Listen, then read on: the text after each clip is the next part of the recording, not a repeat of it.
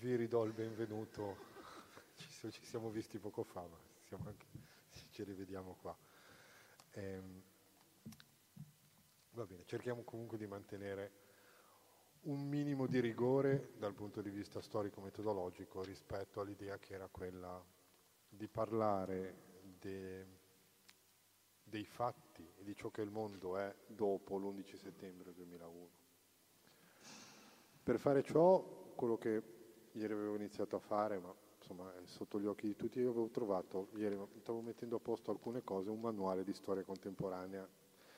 E questo manuale di storia contemporanea, edito boh, intorno agli anni 80, 90, insomma una, una ristampa dopo l'altra, mi ha fatto riflettere sul fatto che la storia dell'umanità è perennemente legata quel libro lì, storia contemporanea, a fatti violenti, era diviso in capitoli e tutti questi capitoli erano la prima guerra mondiale, la seconda guerra mondiale, la guerra di Corea, la guerra del Vietnam, eh, gli anni di piombo, erano tutti fatti legati a atti violenti o comunque elementi che non andavano, soprattutto in termini internazionali, mai oltre conflitto, il conflitto. Quindi riguardando un volume di storia contemporanea, un sociologo, ahimè, come ogni tanto mi definiscono loro due, poi ridono anche quando dicono sociologo, quindi non capisco mai se è serio oppure no, uh, il, il, guardare oltre questo libro qua, il, il fil rouge che univa tutti questi capitoli, oltre a essere la storia contemporanea, era la violenza, il conflitto. Uh, se noi ora guardiamo i fatti che sono accaduti su quel libro non c'erano dall'11 settembre 2001 al 10 settembre 2021, partendo dalla caduta del, delle Twin Towers, arrivando a Kabul, l'Afghanistan 2021, ritroviamo, se noi guardassimo quel libro, ritroveremo nuovamente una serie di fatti che legano la nostra storia, la storia dell'umanità e sono sempre legati a conflitti non solo quello, guardavamo la Libia, abbiamo visto l'Afghanistan recentemente, ma anche quello che è accaduto in Siria. Cioè, se, se, andiamo indietro, possono cambiare gli assi geopolitici di quello che accade, eh, Madrid, gli attentati terroristici, Londra, cioè, tutti i nostri fatti messi eh, in, in, fila riguardano queste cose. Certo, la... Ah, credevo che volessi levarmi l'acqua per per, far, per disidratarmi, per disidratarmi. Ah, aspetta, lo mettiamo di qua contro il letto perché...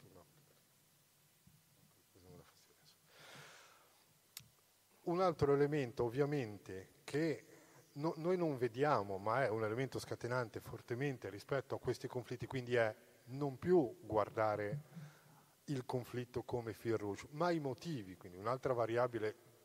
indipendente, ovvero di, dalla quale dipende la nostra variabile, è, riguarda per esempio l'acqua. L'acqua è una fonte di conflitto perenne, come altre. Uh, il nostro discorso, mh, mm, oggi con i nostri due ospiti che ben conoscete, credo, sì, conosce questo qua un pochettino, okay, sì. uh, sono Paolo Scotto di Castelbianco. Paolo uh, Scotto è lui l'ha definito il suo capo assoluto, lui è stato uh, direttore, de, per quello che ne so io, perché poi potrei essere ucciso, eh, è, è, stato direttore della scuola di formazione del Dipartimento di, di, Informazione per la Sicurezza, il DIS, quindi l'intelligence, una delle varie anime dell'intelligence,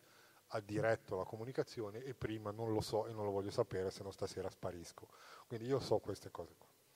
È un grande conoscitore di geopolitica, la insegna, è professore, ora fa parte del, dell'Ambrosetti European House. Um, dall'altra parte Alessandro Leto, anche lui ha un passato uh, composito, è stato il MIUR,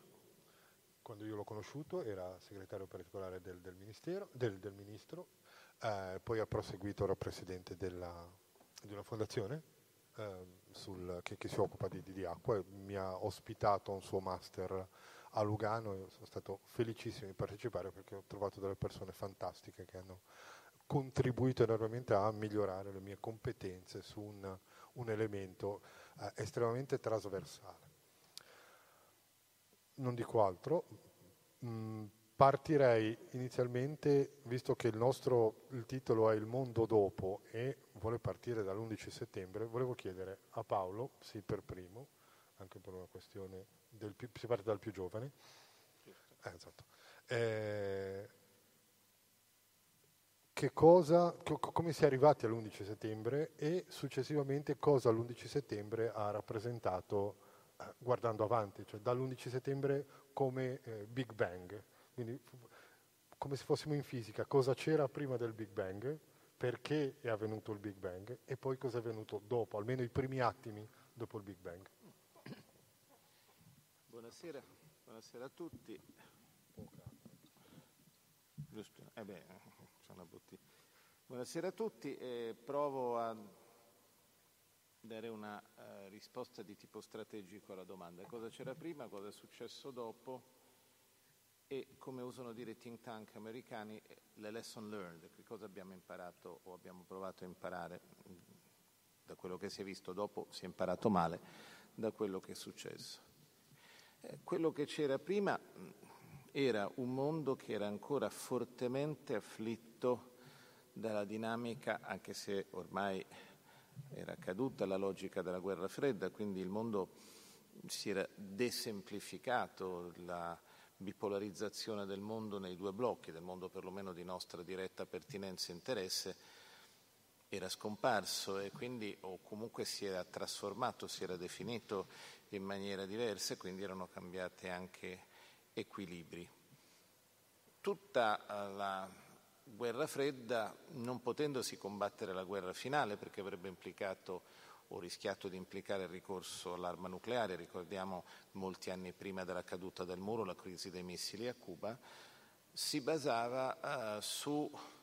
quelli che in dottrina vengono chiamati low intensity conflict, conflitti a bassa intensità, che venivano giocati in teatri paralleli al teatro principale, nei quali si giocavano partite che avevano poi delle conseguenze o delle ricadute sugli equilibri generali dei blocchi. Queste partite sono state giocate molto in Africa, sono state giocate molto in Eurasia, ricordiamoci eh, l'invasione sovietica, perché all'epoca era sovietica, l'Unione Sovietica dell'Afghanistan, quindi c'era un mondo che non potendo combattersi in maniera diretta si, com- si combatteva in maniera indiretta. In questo senso probabilmente eh, gli Stati Uniti come potenza egemone del mondo hanno eh, sottovalutato in maniera forte la dimensione strategica di quelle che fino a quel momento per loro erano state considerate dimensioni tattiche, mentre da un lato molto aiutati anche dalla spinta culturale ma soprattutto politica dello Stato di Israele, storico alleato degli Stati Uniti nel quadrante medio orientale, le spinte all'inizio nazionalista dei movimenti palestinesi avevano proiettato un'attenzione su quell'area, a fianco e altrove eh, si era notata, eh, col seno di poi, terribile opacità.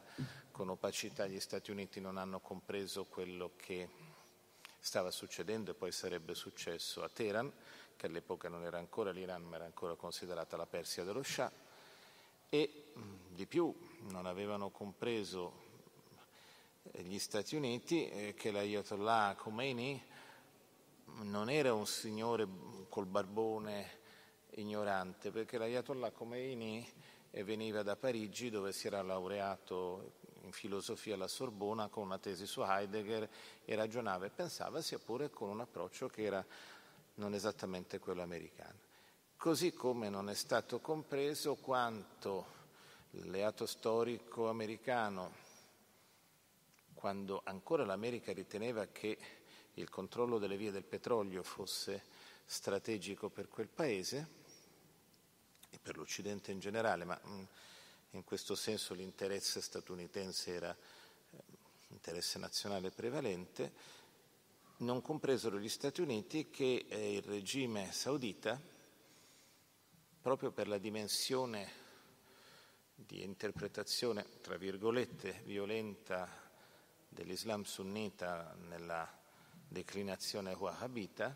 poteva produrre delle frange di disagio Osama Bin Laden, eccolo lì, che avrebbero potuto nel tempo eh, fare della guerra non solo al loro paese, l'Arabia Saudita, ma all'Occidente, all'Occidente come limite per l'applicazione di quello che era il trionfo della vera fede, l'applicazione della Sharia in tutto il mondo, la liberazione dai falsi idoli. Quindi mh, immensa sottovalutazione politica, poiché la strage delle Torri Gemelle sia avvenuta perché l'eccesso di informazioni sia stata processata male, è una conseguenza tutto sommato gravissima ma relativa rispetto alla miopia politica con cui gli Stati Uniti del tempo avevano guardato al quadrante generale. Per cui mentre all'interno del loro stesso paese, perché poi era l'attentato delle Torri Gemelle che oggi ricordiamo, ovviamente non celebriamo, nasceva da plurime forze nei paesi arabi e dentro gli Stati Uniti stessi. Le agenzie americane hanno dimostrato un qualcosa che ancora oggi è molto contemporaneo ed è che la sovrabbondanza di informazioni, se, è mal, se è mal gestito, non è ben gestita come preferite, non dà superiorità strategica, anzi può rendere eh, particolarmente ciechi. Quindi eh, la prima cosa che eh, che cosa c'era prima? C'era un mondo che ancora camminava nell'inerzia bipolare della guerra fredda, non erano ancora emersi dei grandi players internazionali come sono emersi adesso, cioè la Cina, per dire il principale, non c'era ancora un accento sul terrorismo come una forza di minaccia asimmetrica contro un'immensa potenza occidentale. Il terrorismo è sempre stato uno strumento eh, straordinario perché ehm, già al tempo di Napoleone, che sulla guerra qualcosa ne sapeva, nell'occupazione spagnola, non potendo vincere sul piano militare, gli spagnoli inventarono, in Spagna fu inventata la guerriglia, la piccola guerra, che casa per casa, campanile per campanile, mandò in bambola l'esercito di Napoleone e produsse orrori tali che se vi divertite a guardare i quadri di Goya della Quinta del Sorbo si vedono delle cose impressionanti, orribili. Da allora ha sempre funzionato, ci hanno sbattuto il naso i francesi in Algeria, eh, ci in parte, lì era guerra più guerriglia, ci hanno sbattuto il naso gli americani in Vietnam e quindi la guerra al terrorismo, la lunga guerra come fu dichiarata dal presidente Bush, inaugurò una nuova stagione del mondo, eh, inaugurò anche una dottrina politica che è il primo cambiamento, perché Rumsfeld dichiarò, allora ministro della difesa, che non sono le alleanze che fanno il nemico, ma il nemico che fa l'alleanza. Questo mm, è un cambiamento di accento eh, di non poco conto, perché eh, introdusse l'elemento asimmetrico, liquido, modulare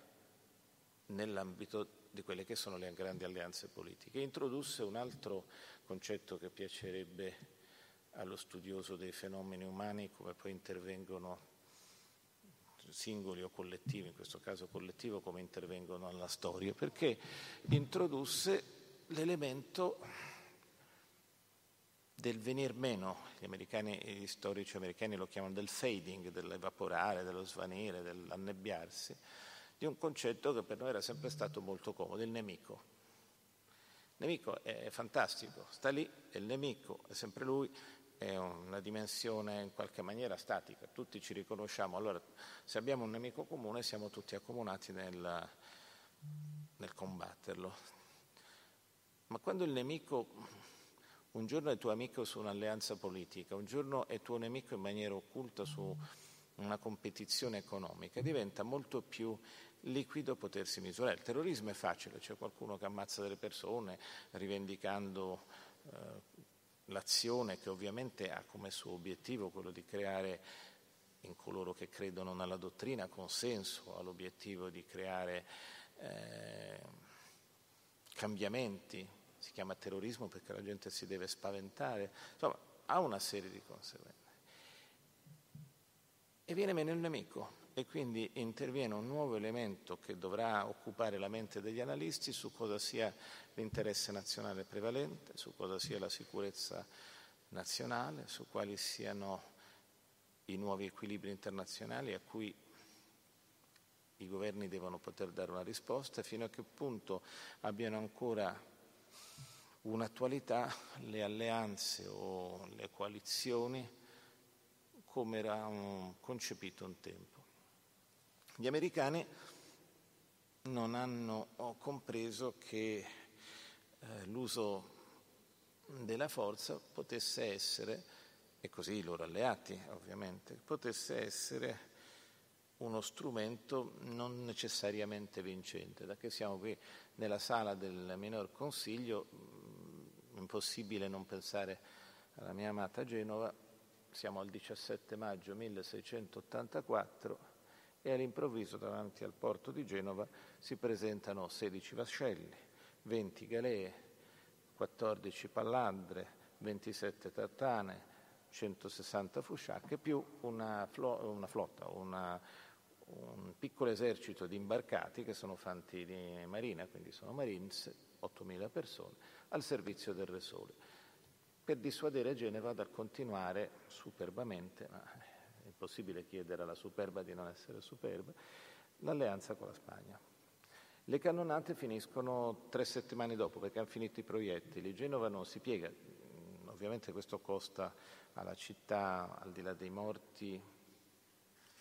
una serie di devastazioni urbane e del patrimonio artistico che è grave. Perché cito Genova? Perché se stessimo a celebrare il 17 maggio 1684 a distanza di vent'anni come facciamo dal 9-11, ci accorgeremo che anche in quel caso l'uso della forza non è servito assolutamente a nulla, perché poi mh, tutto si rimodulò e alla fine Genova si trovò in un discorso completamente diverso dove i protagonisti erano gli austriaci che segnarono poi tanti bei capitoli di storia genovese, ma non sicuramente l'esito fortunato della campagna del Re Sole. Allora, tra le lesson learned, anche questa, che l'uso della forza, se sproporzionato o non condiviso, è eh, una follia. I trilioni di dollari che è costata la guerra degli Stati Uniti in termini di vittime è terrificante. In termini di potenzialità di investimento in altri tipi di risorse. Nel frattempo uno dei presupposti strategici su cui si fondava la guerra al terrore, ed era il controllo delle vie del petrolio, è venuto meno perché con i shell gas gli americani sono assolutamente oggi autosufficienti in quello che riguarda il petrolio. Magari si farà una prossima guerra sull'acqua, ma eh, il presupposto di tutelare il petrolio quello di tutelare l'immagine degli Stati Uniti non ha mai funzionato eh, perché non si tutela l'immagine lanciando una guerra, soprattutto se non la si vince subito. E eh, quindi eh, direi che la prima cosa che si è imparato, ma bastava guardare cosa era successo in Algeria con i francesi o in Vietnam, eh, la guerra contro un nemico o guerrigliero o invisibile come il terrorismo, è uno strumento estremamente spuntato. E allora nasce un modo diverso di considerare la sicurezza nazionale, che è quello che poi è nato negli anni dopo. Mi fermo un attimo, se no faccio una chiacchierata e mi addormento io stesso delle cose che dico. Quindi, però, ecco, stiamo, mh, mm, questo è uno dei punti su cui si fonda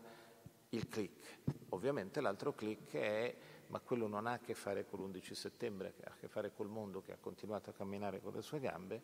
è l'irruzione spaventosa della tecnologia e quindi eh, se prima comunque ci voleva un marine che sbarca, eh, sbarcava e ci metteva la faccia e la pelle, adesso, mh, visto che è diventato oneroso per qualunque paese portarsi a casa i morti con la bandiera addosso, sempre di più c'è un drone che fa il mestiere sporco, quindi da qualche parte qualcuno muore, ma il gioco è quello di fare in modo che sia dalla parte l'altra e non dalla propria.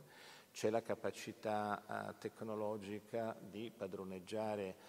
le informazioni attraverso satelliti e tecnologia che prima, ancorché affinati, non erano come oggi. C'è la, la possibilità di eh, padroneggiare informazioni complesse ed aggregarle con algoritmi sofisticati che tanto più è potente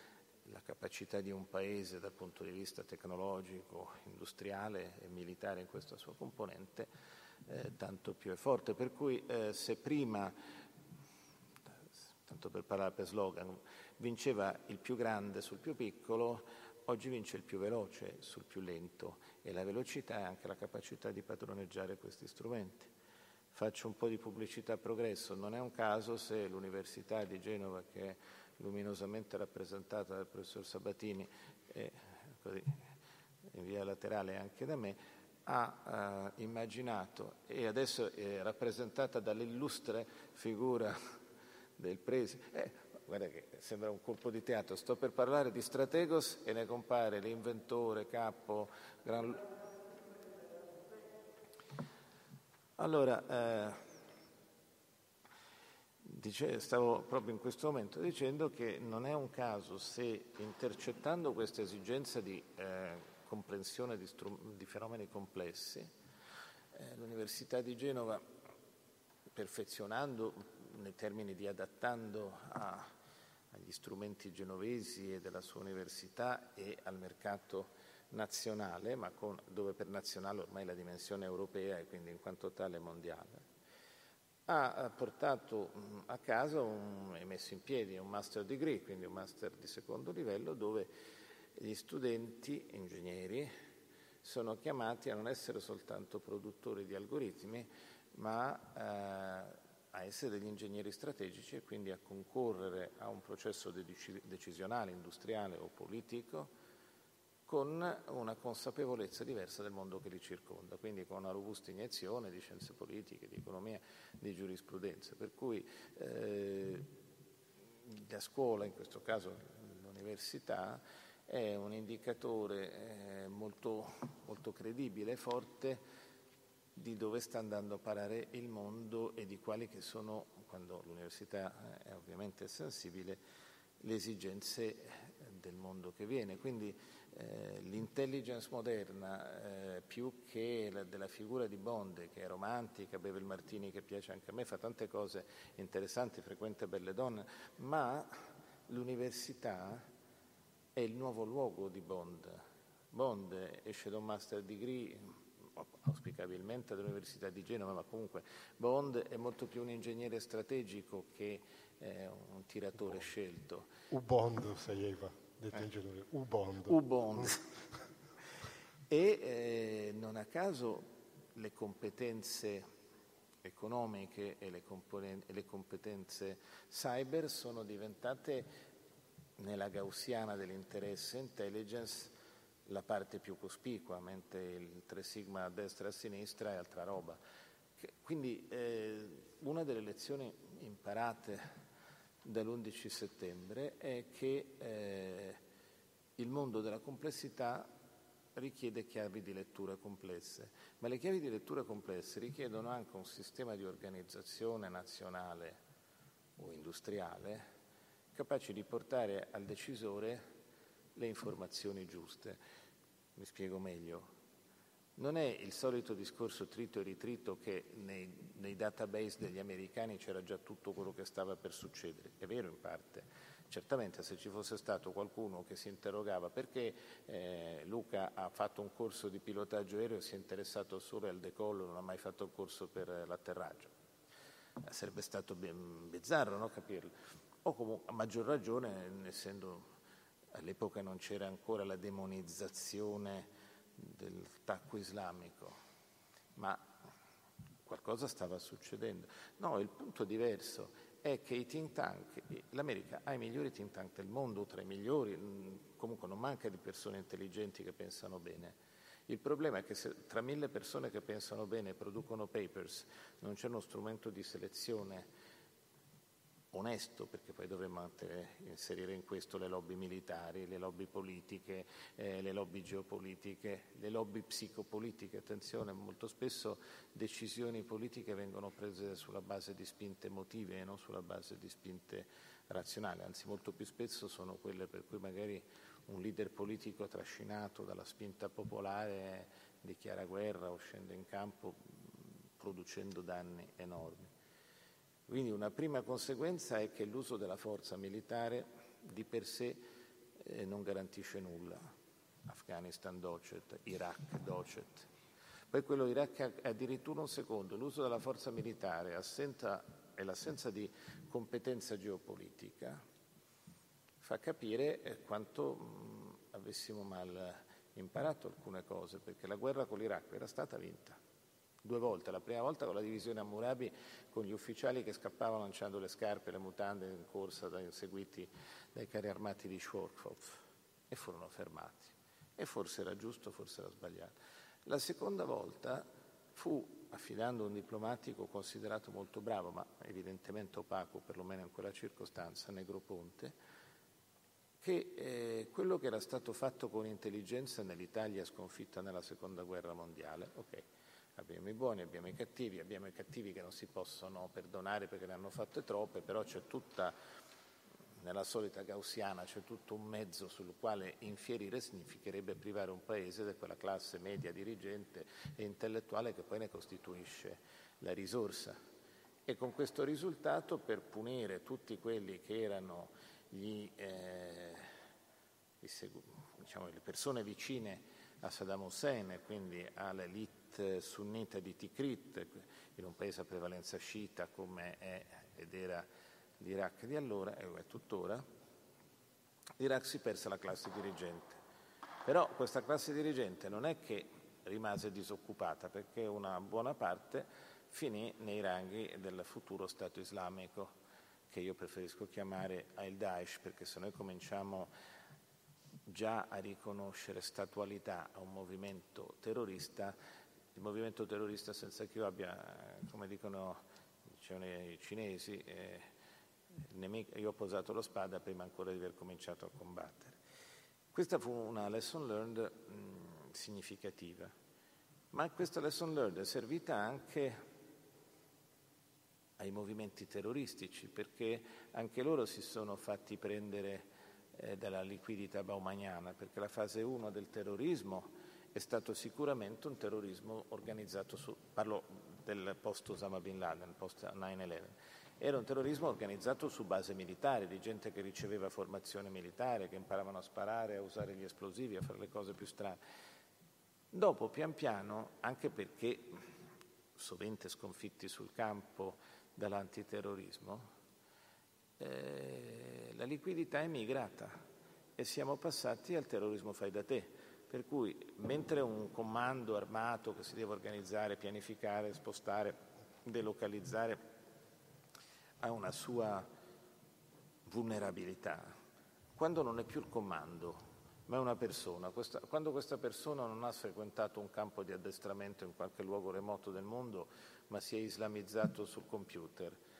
quando questo personaggio esprime il suo disagio, eh,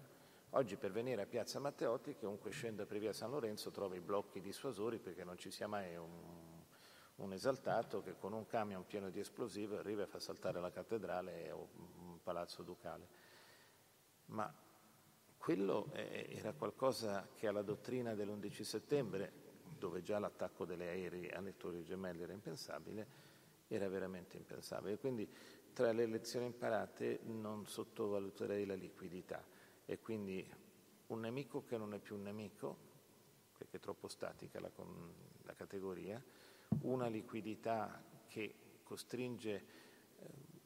i paesi, la politica, l'intelligence a essere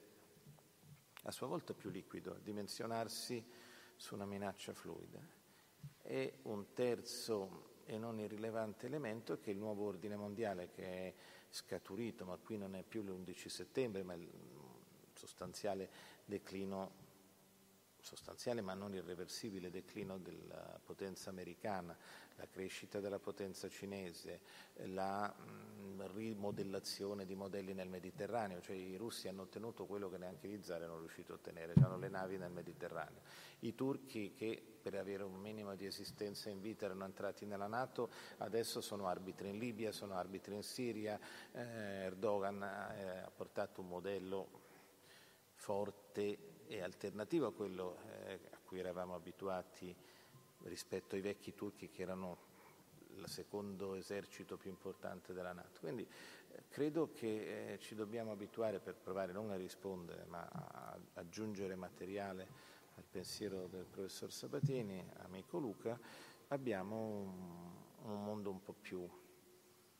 complicato che avrà delle conseguenze sua, nel suo riassetto che richiedono nuovo, nuovi modelli di analisi sui quali tutti stanno cercando di ragionare, perché poi l'analisi deve dare eh, conto di fattori molto liquidi. Ok, eh, c'era Ale che stava scalpitando in questo momento. E quindi... Ma io sono figlio. Mi ha attribuito una responsabilità che non ho, nego. no, no, no, no, no, assolutamente. No, scherzo.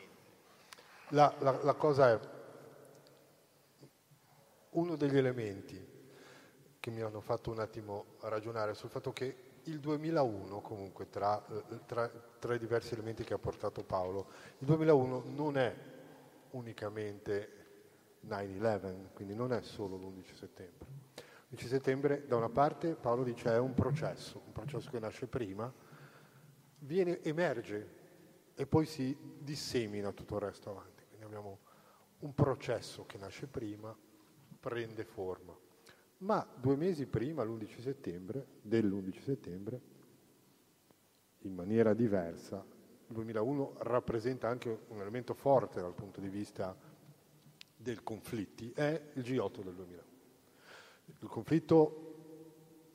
per come l'abbiamo vissuto noi, comunque abbiamo un elemento sempre di analisi, che è questo G8 del 2001 e dal quale prosperity era la, la parola d'ordine, che era una P. Il 2020, sì, il G20 fatto appena adesso, le P diventano tre addirittura e cambiano. C'è un altro che potrebbe dire che un'altra P che, che aleggia nell'area quella della pandemia, perché sono tutte P che si portano, ci portiamo dietro. Quindi volevo chiedere a, a, ad Alessandro Leto che cosa è successo. Se a, Paolo ho chiesto che cosa è successo dal punto di vista geopolitico, tra questi due estremi, se li immaginiamo come un segmento o come due punti di una retta, che cosa è successo in questo, in questo frangente?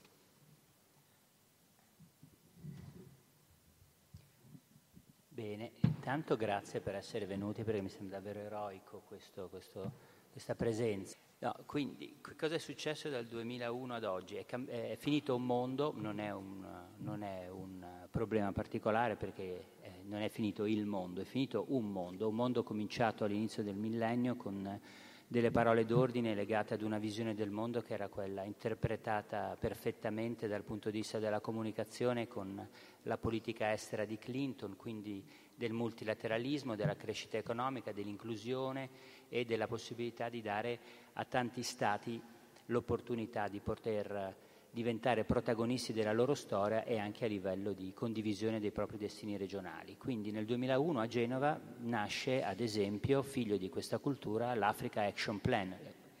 elemento importante della politica estera di cooperazione del G8 dei suoi paesi, ricordo G8 perché la Russia allora era dentro e oggi è G7 perché non c'è più, e al quale sono particolarmente affezionato perché fu il primo incarico della mia nuova vita ed è grazie all'Africa Action Plan che io in qualche misura ho cominciato in maniera strutturale la mia collaborazione, insomma, poi la mia carriera alla presenza del Consiglio in altri contesti istituzionali. Eh,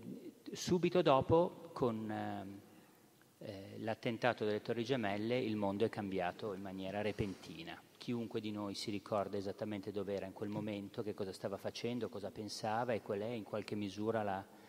sensazione terribile di sgomento che ha avuto. Uno sgomento che poi ci ha accompagnato anche negli anni a venire con le altre crisi che si sono succedute e che hanno in qualche misura messo in discussione la P di prosperità che era il, l'ossatura di quel G8 del 2001, a cominciare dalla crisi finanziaria mondiale del 2007-2008 siamo precipitati in una dimensione di sgomento, di angoscia che è tipica di quelli che sono consapevoli della fine delle certezze che hanno e non hanno ancora preso confidenza con quello che sarà il proprio futuro, con, che saranno, con quelle che saranno le proprie certezze. È una situazione che ci trasciniamo da tempo, lunga vent'anni, quindi due decenni, quattro lustri, un lustro e cinque anni, non vorrei fare una brutta figura in matematica davanti a una suocera perché sarebbe imperdonabile. Quindi.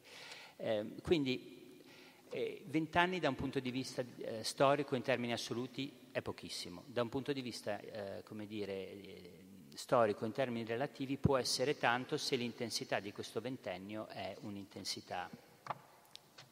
molto corposa. Certamente questo è un ventennio corposo. Abbiamo, come diceva giustamente prima Paolo Scotto, eh, alla luce di quello che comunque eh, può sentirsi autorizzato a dire, visto che lui ha avuto il privilegio di poter godere di informazioni e di assumere anche decisioni sulla base di quelle informazioni che hanno contribuito a far sì che il nostro Paese rimanesse relativamente al sicuro rispetto invece ad altri Paesi vicini nell'Unione Europea che hanno pagato un prezzo molto alto. Lui ha cercato di far capire che effettivamente la, la, forza, la forza bruta, non può e non deve essere l'unica opzione sul tavolo quando ci sono le relazioni fra Stati. D'altronde un antico eh, saggio, recitato anche recentemente da un bramino in India, ricorda che non sempre la violenza è la soluzione più opportuna e ce lo ricordano le zanzare quando si, pe- si posano sui nostri testicoli. Quindi effettivamente noi sappiamo che non sempre eh, colpire duramente esime dall'avere degli effetti collaterali. In questo contesto oggi, memori di una serie di eh, passaggi piuttosto burrascosi da un lato e dall'altro piuttosto complessi da gestire, e poi torneremo sul tema della complessità e anche su quello della complicazione, che giustamente Paolo Scotto ha, ha prima sollevato in maniera anche, permettimi, molto elegante, ric- ricollegandosi al, alla questione della modernità liquida di Bauman. Eh, la complessità di questi, di questi, tempi ci porta a fare considerazioni profonde. Una di queste prof- considerazioni profonde è che deve rinascere, e quello che sta succedendo adesso, una nuova visione del multilateralismo, non più quello dei primi anni 2000, un po' anche, eh, come, si, come si potrebbe dire, disincantato, oggi certamente più realistico e quindi questo multilateralismo nel quale l'Italia peraltro gioca bene le sue carte come potenza regionale e in cui viene richiesto un ruolo all'Unione Europea, penso nei prossimi mesi potrebbe finalmente cominciare ad assumere in maniera determinata, ritengo che sia quindi un, un aspetto positivo. Quando oh, però parliamo di nuovo multilateralismo dobbiamo prendere atto del fatto che alla luce anche di quello che è il tema scelto dalla presidenza italiana del G20, quindi esattamente vent'anni dopo dalla presidenza italiana del G8, un contesto diverso, in un mondo diverso, con realtà e sfide differenti, people, planet, prosperity, cioè non si può prosperare se, far prosperare le persone senza che il pianeta possa prosperare, perché è impossibile, questo è un po' il senso di questa, di questa continuità fra le tre P, questo nuovo multilateralismo che nasce da, da, dall'impegno delle tre P deve essere un multilateralismo realista che consente di comprendere finalmente che non è possibile più ridurre ciò che è complesso e ciò che è complicato in semplice o addirittura banale, a volte riducibile ulteriormente nei 140 caratteri di un tweet. Come sappiamo l'etimologia ci aiuta sempre, in questo caso Complicato deriva da complectere, cioè mettere insieme uno sopra l'altro una serie di fogli e scorrerli in un senso logico, quindi dall'inizio alla fine. Questa è la complicazione. Richiede tempo, una questione complessa richiede tempo, richiede metodo e richiede energia. Però non è difficile. Molto più complessa, scusate il gioco di parole, è la complessità la complessità che, che, che in, in, adesso vado a rivedere esattamente la definizione etimologica, così non faccio errori, che, di, che invece di, essere, di, di, riferirsi a complicare come prima si riferisce a complettere, cioè eh, eh, mette insieme tutta una serie di variabili, queste variabili sono di per sé non eh, accessibili precedentemente in termini di piena comprensione. Per cui una cosa complicata si può gestire con metodo, una cosa complessa può essere analizzata, può essere gestita, ma bisogna sempre essere guardinghi perché la serie delle variabili che la contraddistingue può portare ad altri epiloghi e ad altri scenari. Quindi recuperare il senso della complessità, recuperare il senso della complicazione, recuperare il senso di questa nuova modernità che,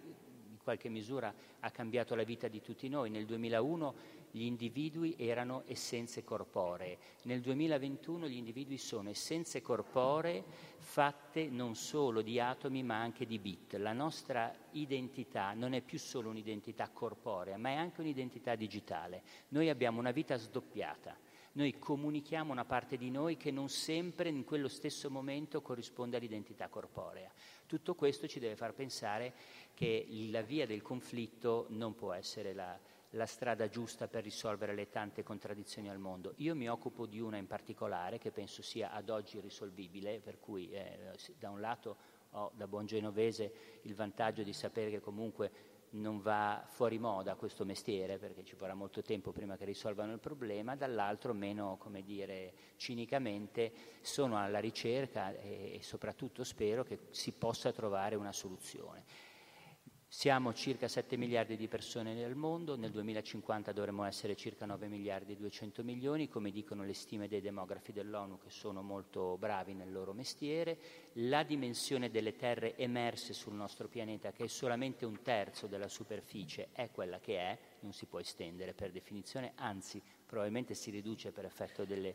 inondazioni dovute ai cambiamenti climatici e dovremo produrre sempre più cibo in presenza di una decrescente disponibilità di risorse idriche. Quindi più persone, più cibo da produrre e meno acqua. Un'equazione apparentemente impossibile da risolvere. Non so come ci riusciremo, però questa è la grande sfida e l'unico modo per venirne a capo è farlo insieme, accettare insieme la sfida e cercare di cooperare per, tro- per, trovare le soluzioni adeguate. Quindi, a maggior ragione, anche dal mio modesto punto di vista, la, la versione, come dire, eh, oggi attraverso i droni che fanno, come dicevi giustamente tu prima, il lavoro sporco, prima con i soldati, io sono un ex soldato quindi lo posso sapere bene, che lo facevano di persona sul campo, poi qui abbiamo un ufficiale di marina, anche lui non può esimersi da questa responsabilità, ehm, non è più la soluzione ottimale per affrontare e risolvere i problemi di questo mondo. Io parlo poco, di solito sette minuti circa, So che vi separo, eh, insieme alle ultime battute dei miei colleghi, dalla meritata cena se non dall'aperitivo, quindi se ci sono domande in particolare potrei eh, ben volentieri mettermi a disposizione, altrimenti mi direi che posso fermarmi qua. Beh, sì, nel senso che io vorrei, siamo arrivati a un certo punto, siamo arrivati eh, con questo, non voglio tenervi qua troppo tempo, ma vorrei due, una battuta da entrambi. Siamo partiti dal 2001 immaginandolo come un punto di partenza o comunque diciamo, abbiamo fissato un PIN nel 2001, ne abbiamo fissato un altro nel 2021 e ora sempre ripartendo dal titolo diciamo dopo. E quindi prima Paolo volevo chiederti cosa ci possiamo aspettare, almeno dal punto di vista dei grandi cambiamenti o dei piccoli o una stabilità dal punto di vista geopolitico, puoi guardare anche solo qualche area, ma darci qualche idea in estrema sintesi di quello che ci si può attendere guardando indietro, quindi in termini quasi regressivi rispetto di regressione. Uh, una domanda veramente da un milione di dollari perché tutti i think tank provano a immaginarselo e la realtà è molto più immaginativa uh, poi delle fantasie dei think tank. Che cosa ci si può immaginare? Uso dei piccoli... Intanto quello che abbiamo detto prima, quello che noi immaginavamo, immaginavamo come un mondo organizzato sulla presenza potente degli Stati Uniti d'America non è più quello che ci dobbiamo immaginare. Già nel, nel 2000, proprio nell'anno stesso O'Neill della Goldman Sachs si era inventato che sarebbero state delle potenze emergenti a sovvertire tutto. Lui parlava di Brasile, Russia, India e Cina, il Brit famoso eh, Jim O'Neill. Eh, Jim O'Neill si era anche divertito ricoinvolgiamo Abruzzone dicendo uno strafalcione statistico, a tirare fuori il coefficiente di Gini, che è un bravissimo statistico italiano, che misura le concentrazioni e quindi è in grado di dire se ci sono delle disuguaglianze nella distribuzione, più o meno semplificato al massimo. In Soldini si sono accorti che non funzionava nella distribuzione della ricchezza non solo dentro gli Stati Uniti, ma sempre di più dentro il mondo. Quindi che c'è da aspettarsi? Instabilità, spostamento verso l'asse politico pacifico rispetto all'asse atlantico che è sempre stato per noi Eh, tutti i fenomeni di cui vi parlerà più eh, compiutamente e con migliore e maggior dottrina il professor Alessandro Leto, cioè il fatto che il mondo gas- gasato e petroliero dovrà misurarsi col problema dell'acqua e quindi con dei problemi eh, di paesi emergenti, di conflitti che si muoveranno intorno alla disponibilità di una risorsa e addirittura al ribaltamento di un concetto che fino boh, il mondo post-westfaliano aveva un'idea dello Stato nazionale e della proprietà di quello che c'era uno Stato nazionale. Adesso un fiume che nasce in un paese e sfocia in un altro. Prendiamo il Nilo. Di chi è? Dell'Etiopia, del Sudan, dell'Egitto? E allora anche questo, l'acqua secondo me è, uno, è qualcosa di cui dovremmo immaginare la, che è una delle prove che i confini degli stati nazionali, delle frontiere, nel mondo digitale, come facciamo a dire dove finisce il nostro mondo quando stiamo diventando sempre più partecipi di un mondo globalizzato attraverso gli strumenti con cui io interagisco con questo mondo? E in più, ci dobbiamo aspettare che quindi sia qua, nel mondo cyber, nel mondo del 5G, del 6G che verrà, della capacità di elaborare sistemi complessi che porteranno alla vera nuova conflittualità. Non c'è la guerra, la guerra sa, tantomeno saranno tecnologici gli scenari e ci si continuerà a bastonare, ma mh, perché quella comunque è la, la, guerra più antica, ma tanto più evoluto sarà uh, lo scenario e ormai i player internazionali sono tanti e forse questa è la cosa più importante, la fine del nemico, la liquidità delle alleanze e l'elemento della supremazia economica e industriale su quello che è invece l'elemento della supremazia militare. Quindi questo implicherà anche l'instabilità, non è un mistero, basta leggere la relazione annuale al Parlamento che eh, indicava come